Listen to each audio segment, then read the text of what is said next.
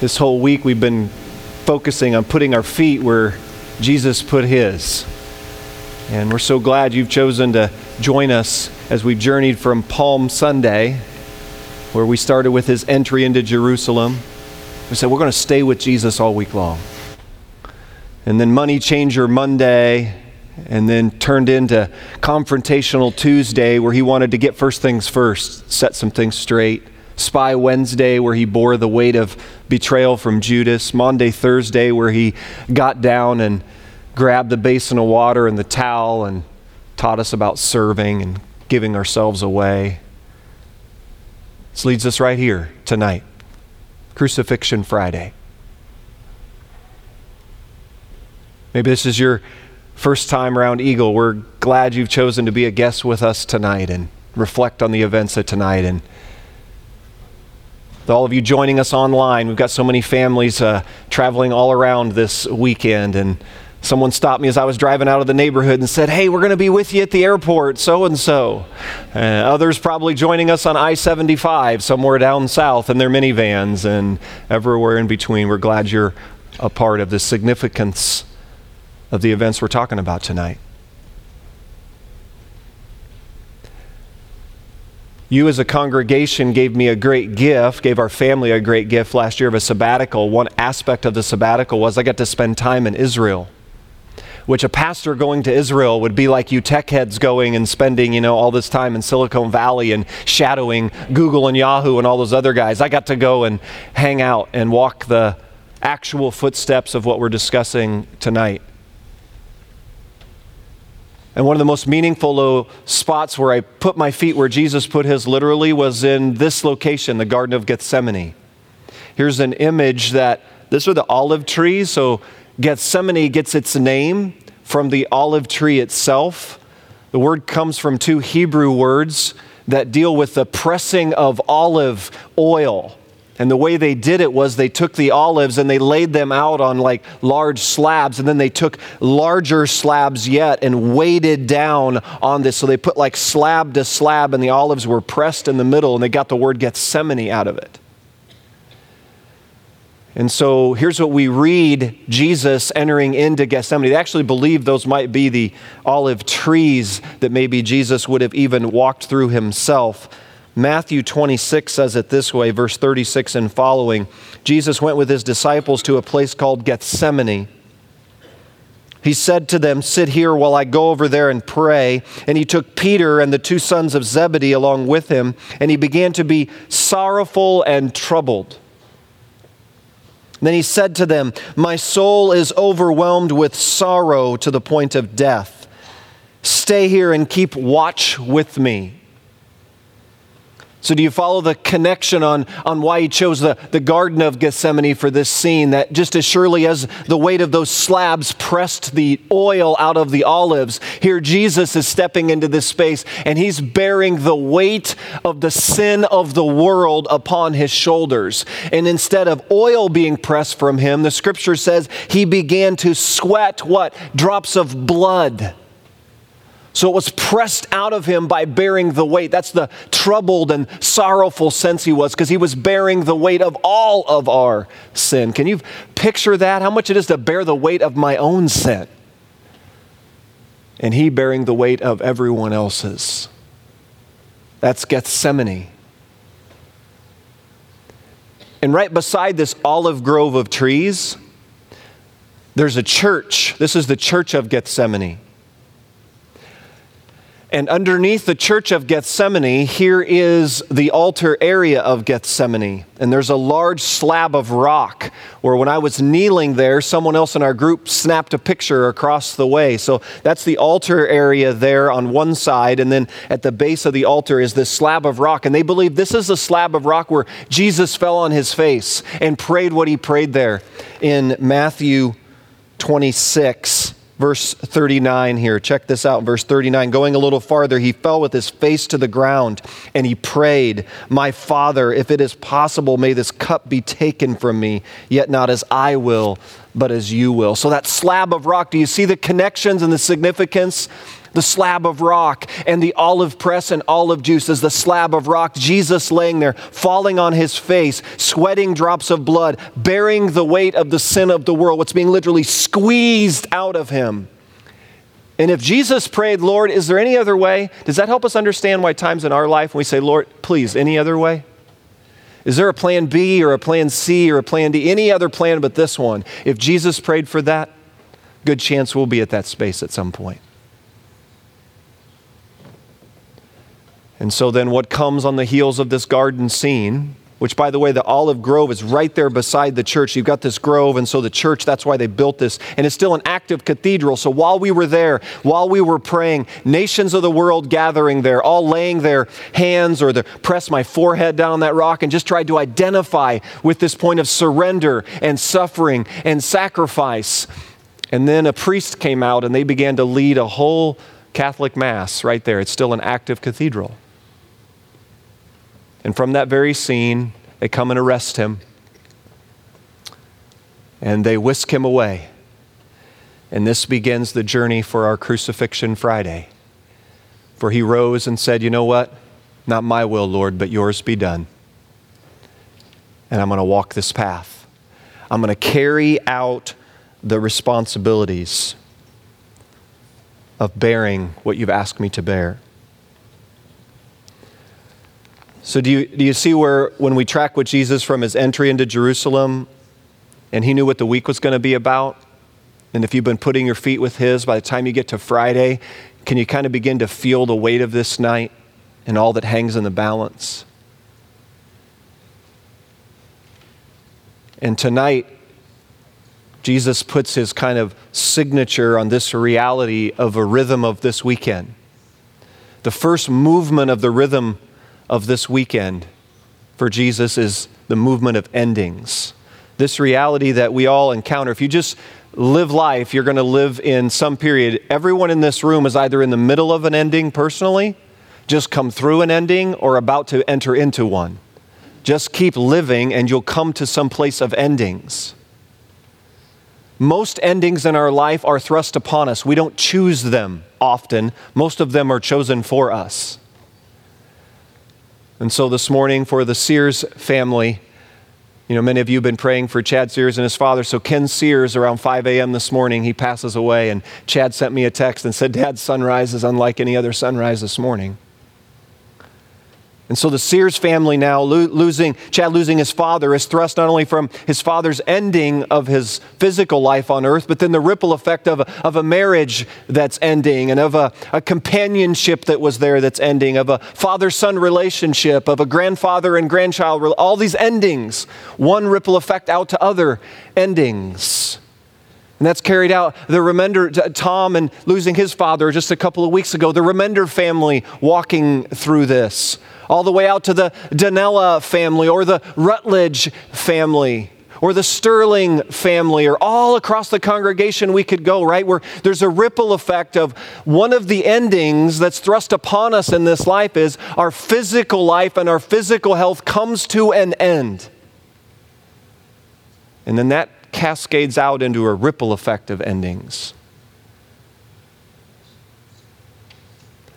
And for whatever reason, God seems to see fit that they tend to come in waves in our lives. Have you noticed that with these endings? They tend to come in kind of bunches and seem to be overwhelming at times. And I know for me, I'm kind of in the sequence of about a four month sequence of endings.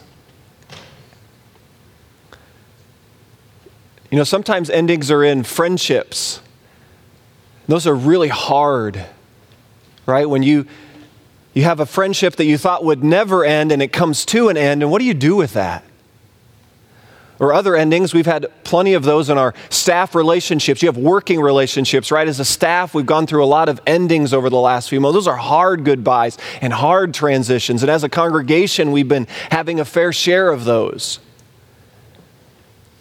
And then in January, when I said goodbye to my grandmother, who Lily's named after, and going through that ending, and then that cycles into more endings for the family front of being with my mom now in her space, of both of her parents being gone, and, and then they just sold kind of the house and the property and the grounds, or we all grew up and we had all these memories, and that's just ending. It's just endings. Right? It can be job, can be health, can be the passing of a loved one, it could be a dream or a hope, it could be something with ministry. You're either right now in the middle of one just come through one or about to enter into one. And I don't know about you, but the experience usually right on the heels of an ending is this wave of grief and loss.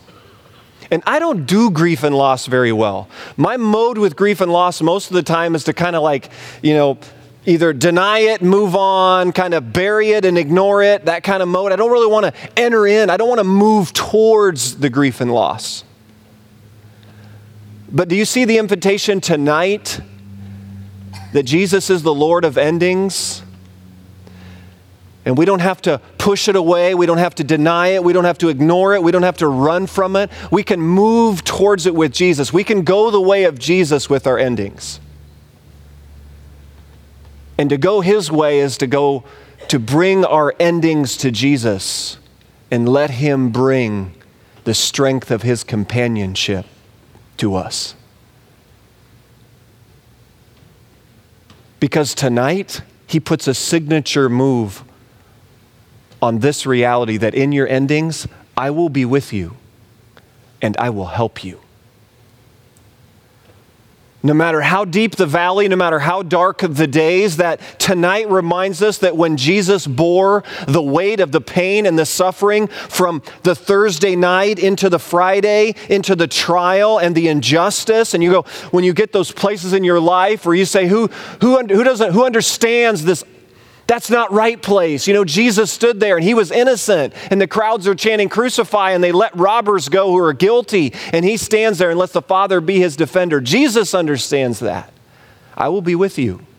I will help you in that place where you say, I don't understand, and that's not right.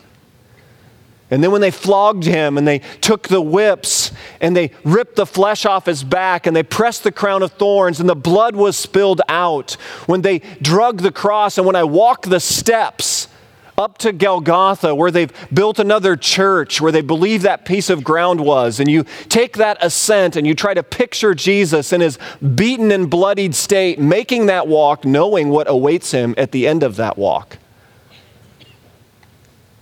Jesus says, Hey, in all your endings, small and large and all in between, I will be with you.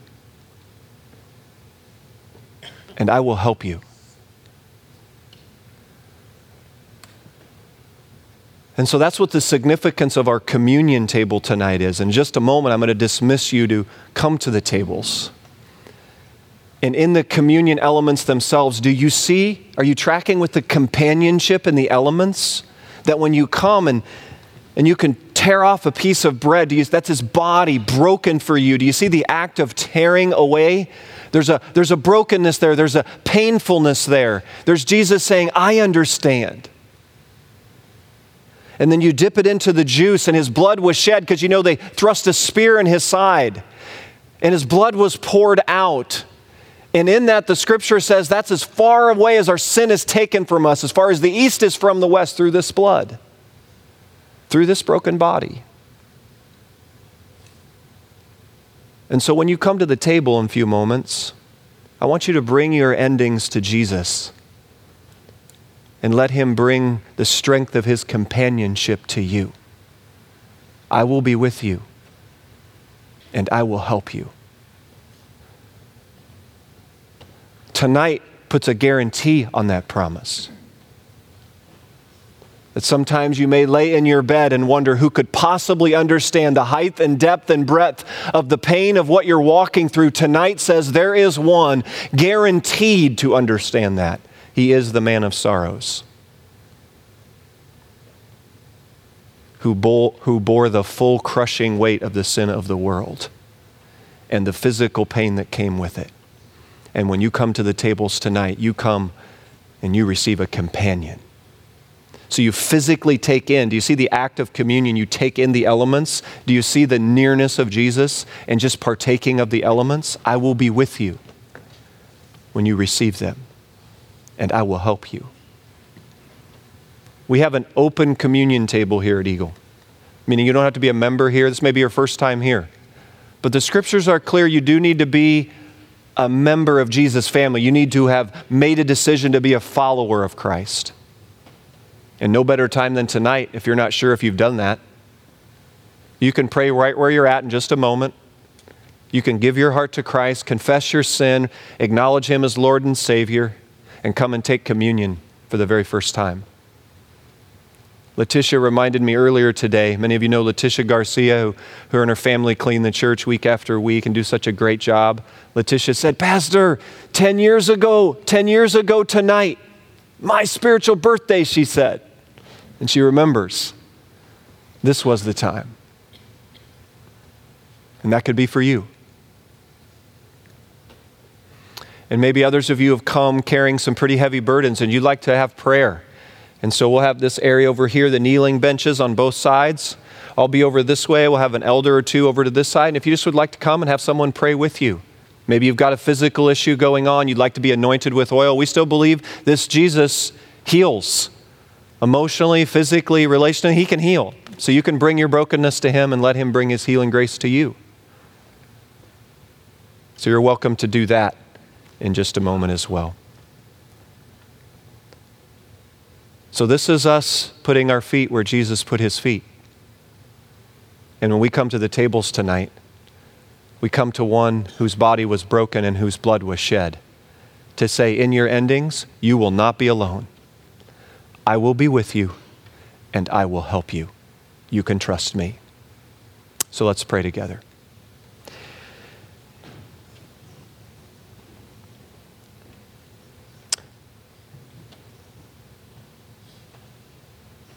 And just in the quietness of your own seat, if you'd just like to solidify that you want to be a follower of Jesus, and you're not sure if you're in or not with that, that you can just settle it right now. You can simply call out from where you're at and say, Jesus, save me. I know I've got plenty of sin that needs to be dealt with. Save me. I know you are Lord and Savior. Save me. I know you rose from the dead. Save me and you just call out, Lord, save me.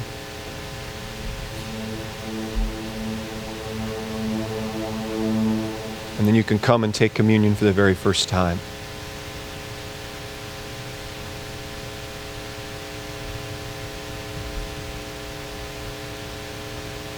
Jesus, we thank you that what this night represents as we come to this table and we receive your elements. Your word reminds us to do it in remembrance and as an act of worship, and we do that. We purposefully and intentionally remember your great sacrifice. We're so grateful for companionship in our endings. I pray that you would provide a help and a strength and a hope at these tables tonight. Give to each one exactly what they need when they come. For we come as an act of worship now in the name of the Father, Son, and Holy Spirit. Amen. So we've got four tables. There's gluten free options at each table in the basket. And parents, going to leave this in your hands. Many young ones in the room tonight. This is a good moment for you as parents to take a couple minutes and talk to your younger children about this whole significance of communion and if they've made a decision to be a follower and if they haven't, just this is a good parenting moment. And then spread out all around the room. Take the time you need to pray. The team will lead us through some more songs, but let's stand together and then you're dismissed to any of these four tables to receive communion. But when Christ came as high priest of the good things that are now already here, he went through the greater and more perfect tabernacle that is not made with human hands, that is to say, is not a part of this creation.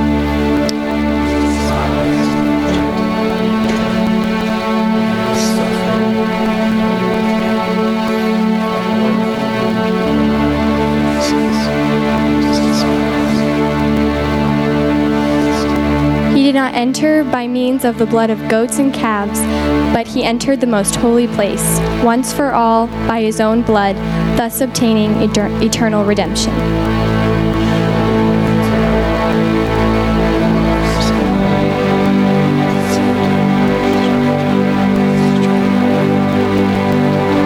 The blood of goats and bulls and the ashes of a heifer sprinkled on those who are ceremonially unclean sanctify them so that they are outwardly clean.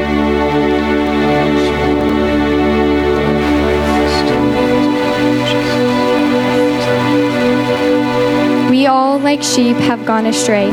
Each of us has turned to our own way, and the Lord has laid on him the iniquity of us all.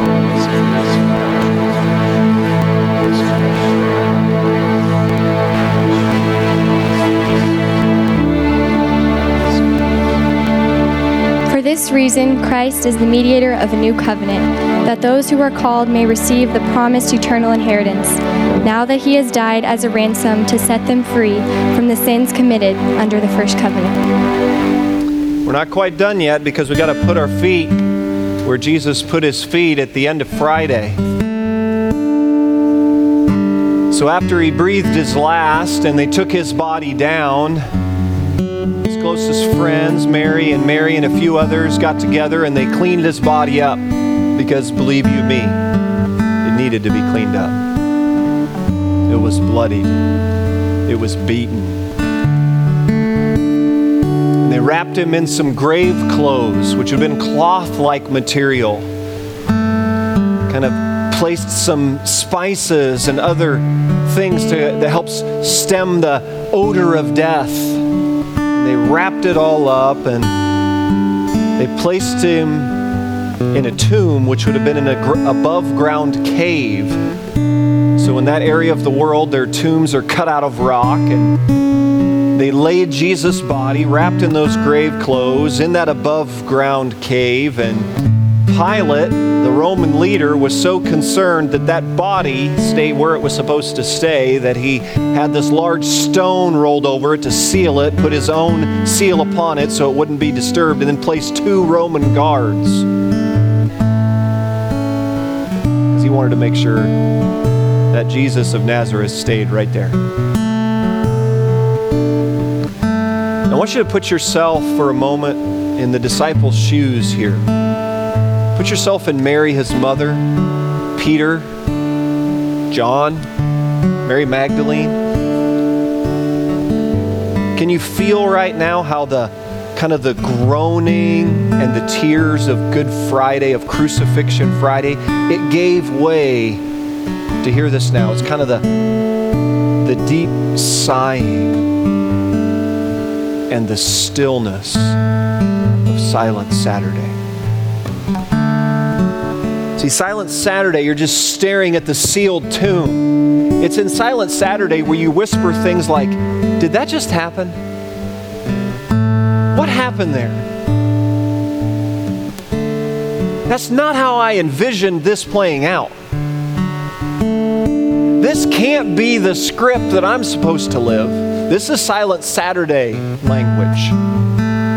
This is where the very things you just walked through, you never imagined you'd walk through. It didn't play out near like you thought it was going to play out. And you're with the disciples, and it looks like game over. It, it, it's, you're just staring. You don't even have words to articulate the depth of confusion Silent Saturday. I want to give you an image for Silent Saturday. Here, here's your image, which is in a moment going to flow into your benediction. But here, here's the image it's a trapeze artist, okay? I don't, I don't know anything about trapeze stuff, but when I saw this image, I said, that's it. Doing a little reading about it, there comes a point for the trapeze artist to release the bar. That's Crucifixion Friday, the release. That's an ending. So I want you to picture, right? Most likely in your life, that ending's been thrust upon you. You've been thrust into, you've had to release something. Release a loved one, release a position, release something with family and marriage, release health, release a vision and a dream. You've had to release. That's Friday. And then when you release, here's what you're thrust into. This is Silent Saturday. Your ending flows into a waiting. I call it the confusing in between, where you've left what is and you haven't yet grabbed what will be. A Silent Saturday. When you've relinquished what used to be and haven't got a hold of what will be. My experience with the Lord is He tends to leave me there a lot longer than I'm comfortable. Anybody else found that? Like, like there's a lot of spiritual formation work that's done in that suspended space in between to put the language of this in the silent Saturday seasons of our lives. And right there is how we're going to dismiss tonight.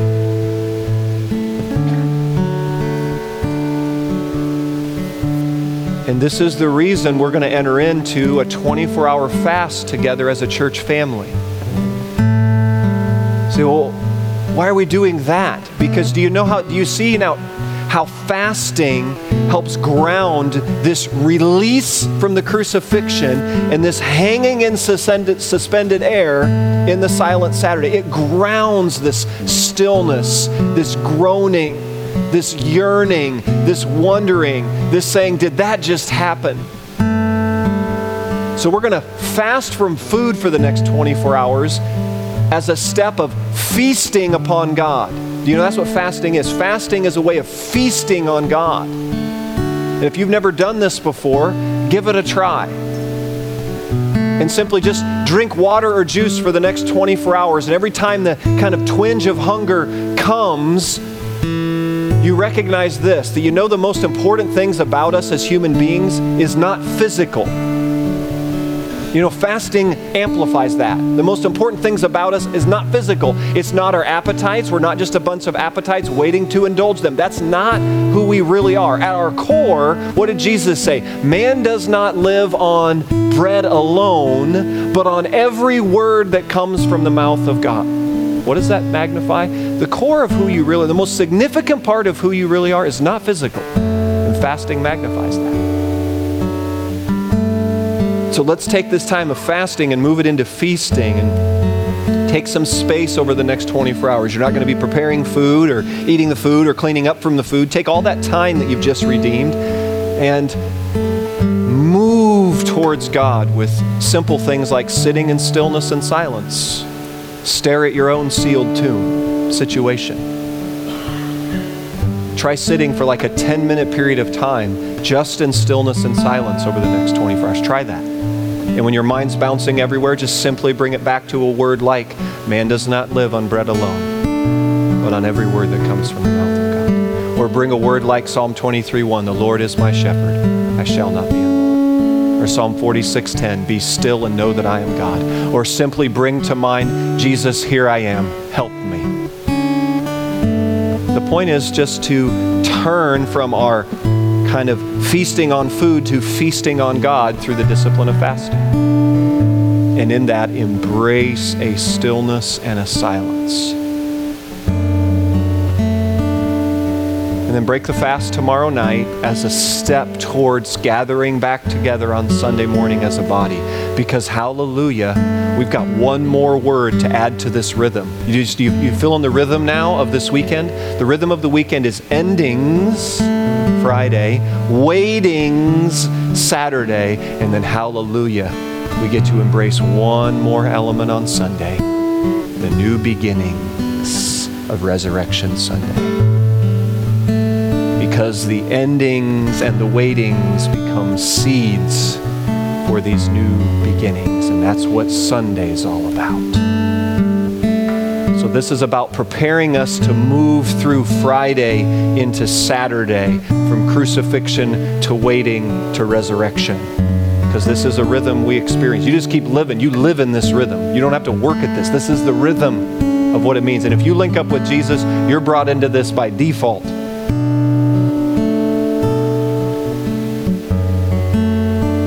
So, if it helps you to just kind of engrave that in your head over this next 24 hours, I encourage you to do that. And when you come to service on Sunday, that's actually going to be an image in your program you're handed. Because we'll pick it back up there on Resurrection Sunday. So let's stand together. I'm going to send you out tonight. Benediction from Mark 15. Mark 15. Mark 15. This is with a loud cry, verse 37, Jesus breathed his last. The curtain of the temple was torn in two from top to bottom. And when the centurion who stood there in front of Jesus heard his cry and saw how he died, he said, quote, Surely this man is the Son of God. So now may your Messiah, who's called the man of sorrows, may he pour out his spirit in your life and give you a strength of hopefulness, a ray of light in your endings, that you will sense a nearness with Jesus in your crucifixions and in your waitings, that you'll hear the whisper of his spirit over this next day, that you'll hear him say this I am with you, and I will help you. Grow as, go as a crucified people of Jesus. Amen.